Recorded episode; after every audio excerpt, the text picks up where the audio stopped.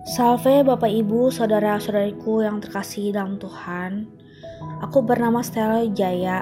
Dalam renungan audio singkatku ini akan membawakan judul renungan Alasan Kamu Mencintai. Selamat mendengarkan. Di dalam hidup ini kita tidak lepas dari yang namanya mencintai. Karena mencintai dan dicintai adalah kebutuhan penting manusia juga. Tapi pernahkah kamu berpikir, mengapa kamu mencintai orang yang kamu suka saat ini? Renungan pribadiku ini mungkin cocok bagimu yang sedang atau mau memutuskan mencintai orang yang tepat. Bila kamu berpikir yang pertama ya, karena cocok, maaf-maaf kata sangat mungkin nantinya di lain waktu yang lain kesempatan kamu ketemu dengan orang lain itu lebih cocok. Setiap orang dengan yang lainnya masing-masing memang memiliki tingkat kecocokan tersendiri. Jadi pertimbangkan saja kalau kamu menggantungkan cintamu di karena ngerasa cocok banget sama dia, itu belum cukup. Sebagaimana ada tingkat kecocokannya, ada tingkat bisa bikin ilfilnya masing-masing. Dalam tahap hubungan yang serius, kamu harus bisa tetap merasa cocok satu sama lain. Dalam keadaan apa pun juga, bila tidak disangka nanti mungkin ada perubahan karena hidup itu sifatnya dinamis. Pertimbangan yang kedua ya, karena dia punya kelebihan. Pertimbangkan setiap orang itu punya kelebihan, bakat asal yang diberikan Tuhan kepadanya. Mungkin ada banyak atau beberapa orang yang kelebihannya tanda petik belum jadi hasil karena kurang waktu, kurang pengembangan diri, kurang mau belajar, kurang diasah. Jadi ya bisa juga dipertimbangkan dari nggak lihat hasilnya aja tapi orang yang belum jadi orang juga bisa berkualitas dengan mempertimbangkan banyak aspek lainnya. Mungkin kalau kamu suka atau cinta karena kelebihannya itu Mungkin juga nggak kamu kagum, jadi bukannya cinta tapi kagum. Mengagumi tidak sama dengan cinta sejati. Mungkinkah rasa itu hanya memuji? Kalau kagum kan belum tentu cinta, tapi kalau cinta biasanya terkandung rasa kagum. Pertimbangan yang ketiga, karena pintar.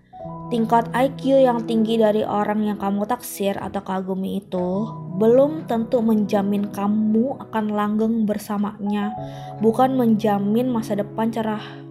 Kecerdasan itu ada banyak, ada kecerdasan emosional juga, kecerdasan spiritual juga. Ya mungkin kamu udah lebih pengalaman dan tahu dan sering dengar. Kalau misalnya ya, orangnya sangat amat pintar, tapi ia pemarah bagaimana? Atau misalnya orangnya sangat pintar tapi tidak cerdas emosionalnya. Atau dia malah jarang berdoa. Apakah ia membawamu untuk lebih dekat lagi kepada Tuhan atau misalnya jadi karena dia pasangan kamu, kamu jadi jauh dari Tuhan. Sifat pintar juga perlu diimbangi dengan kebijaksanaan, bijaksana dan dewasa dalam menghadapi masalah, kalau ketemu masalah cari solusinya. Dan juga pantang menyerah terhadap hubungan serius itu, terhadap komitmen ya. Pertimbangan yang keempat, tebak dari mana?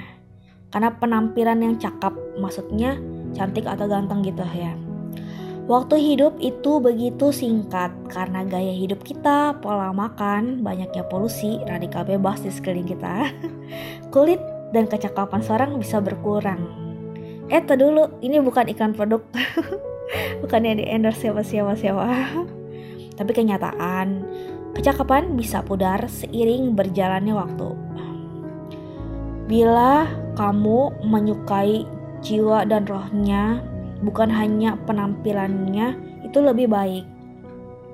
Suka menikmati waktu bersama-sama dengan keberadaannya membuat kamu jadi nyaman dan senang. Jadi tidak selalu ia harus good looking. That's right. Pertimbangan yang kelima, karena dia kaya atau mapan Ada yang bilang uang bukannya segalanya, namun segalanya membutuhkan uang. Hal ini memang benar tanpa bermaksud berpikir materialistis, karena kemapanan finansial adalah landasan untuk menikah. Apalagi nanti kalau punya anak pengeluaran banyak sekali detailnya. Kalau kamu bukan atau belum cinta pada dia secara sesungguhnya, kamu jangan menggantungkan pada landasan ekonomi ini juga. Nanti kamu bisa kurang bahagia. Seperti kata ayat Alkitab kan, carilah dahulu kerajaan Allah dan kebenarannya, maka semuanya itu akan ditambahkan kepadamu. Matius 6 ayat 33. Ada aja jalan Tuhan memberikan berkat tidak harus melalui pasangan yang kaya. Karena setiap orang ada bakatnya sendiri jadi sebaiknya sih jangan menggantungkan di sisi ekonominya aja. Kalau dia kaya baru kamu baru mau nikah gitu. Tuhan adalah gembala yang baik dan sanggup mencukupi kebutuhan umatnya ya kan? Nama Tuhan itu salah satunya Jehovah Jireh artinya Tuhan akan menyediakan pertimbangan keenam apa ya tebak Misalnya kamu menikah untuk atau tujuan keharmonisan rumah tangga. Keharmonisan rumah tangga memang bisa dibilang penting dalam suatu pernikahan. Tapi nggak boleh terlekat di sini aja. Kalau misalnya dalam jangka dalam jangka waktu yang panjang di masa depan gitu, kamu siap atau enggak tetap berjuang bersamanya dalam sehat maupun sakit tetap setia. Kalau misalnya ada pengaruh kenapa di luar sana ekstern apa gimana ya? Apakah hal itu mempengaruhi hubunganmu dengan kesetiaanmu gitu? Karena satu dan lain hal misalnya dia tidak bisa berhubungan denganmu bagaimana dengan kelanjutan komitmen. Kasih yang sejati bisa terlepas dari hawa nafsu, gak miris tapi fakta.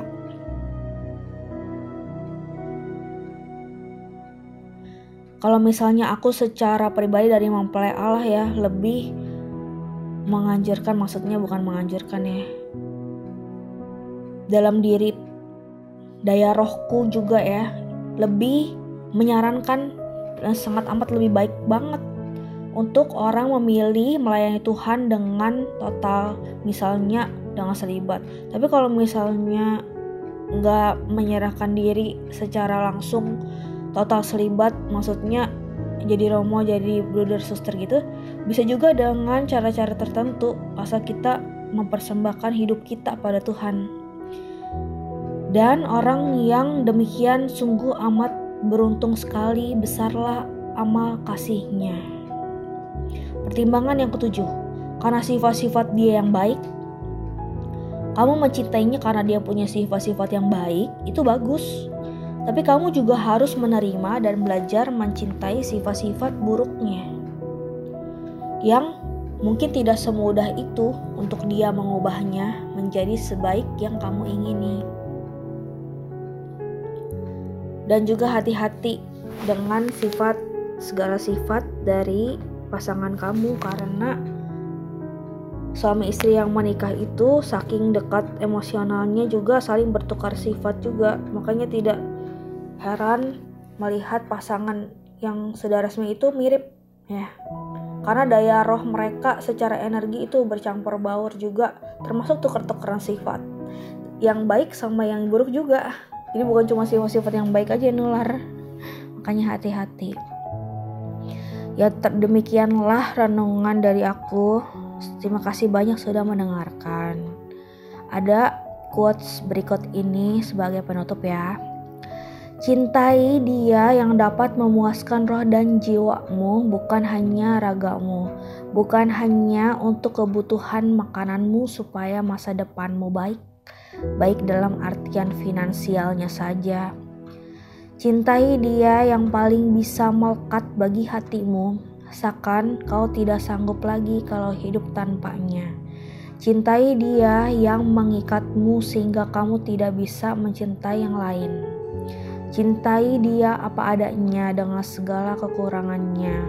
Kalau ada kekurangan dalam diri pasanganmu, kalian sudah berusaha untuk saling mengerti dan berjuang, tapi masih belum bisa ketemu. Tenanglah dan percayalah, Tuhan yang akan melengkapi hubunganmu. Kasih Tuhan melingkupi sedemikian indahnya dan menyempurnakan hubungan kalian sehingga tetap utuh, penuh, dan bahagia. Tuhan Yesus punya sangat amat besar kuat banyak energi ilahi yang menyempurnakan segala sesuatunya. Yakinkan dirimu sungguh-sungguh benar-benar untuk memilih pasangan yang pasti karena bisa jadi terikat dunia akhirat juga. Karena tingkat kecocokan masing-masing orang itu relatif, mau cari yang lebih di tiap hal positif ada lagi yang lebih. Penampilan juga hanya selera. Tidak ada patokan khusus. Pintar dan kaya tidak ada batasannya sifat baik yang ada sekarang sewaktu-waktu mungkin dapat berubah. Jadi, bagaimana kesimpulan kita? Kesimpulan aku ya. Bisa dibilang alasan mencintai itu relatif. Tidak ada rumusan khusus. Tapi yang perlu diingat adalah hubungan pernikahan itu kudus dan tidak relatif. Tuhan memberkati kita semua, semangat berjuang terus di segala situasi. Haleluya, amin.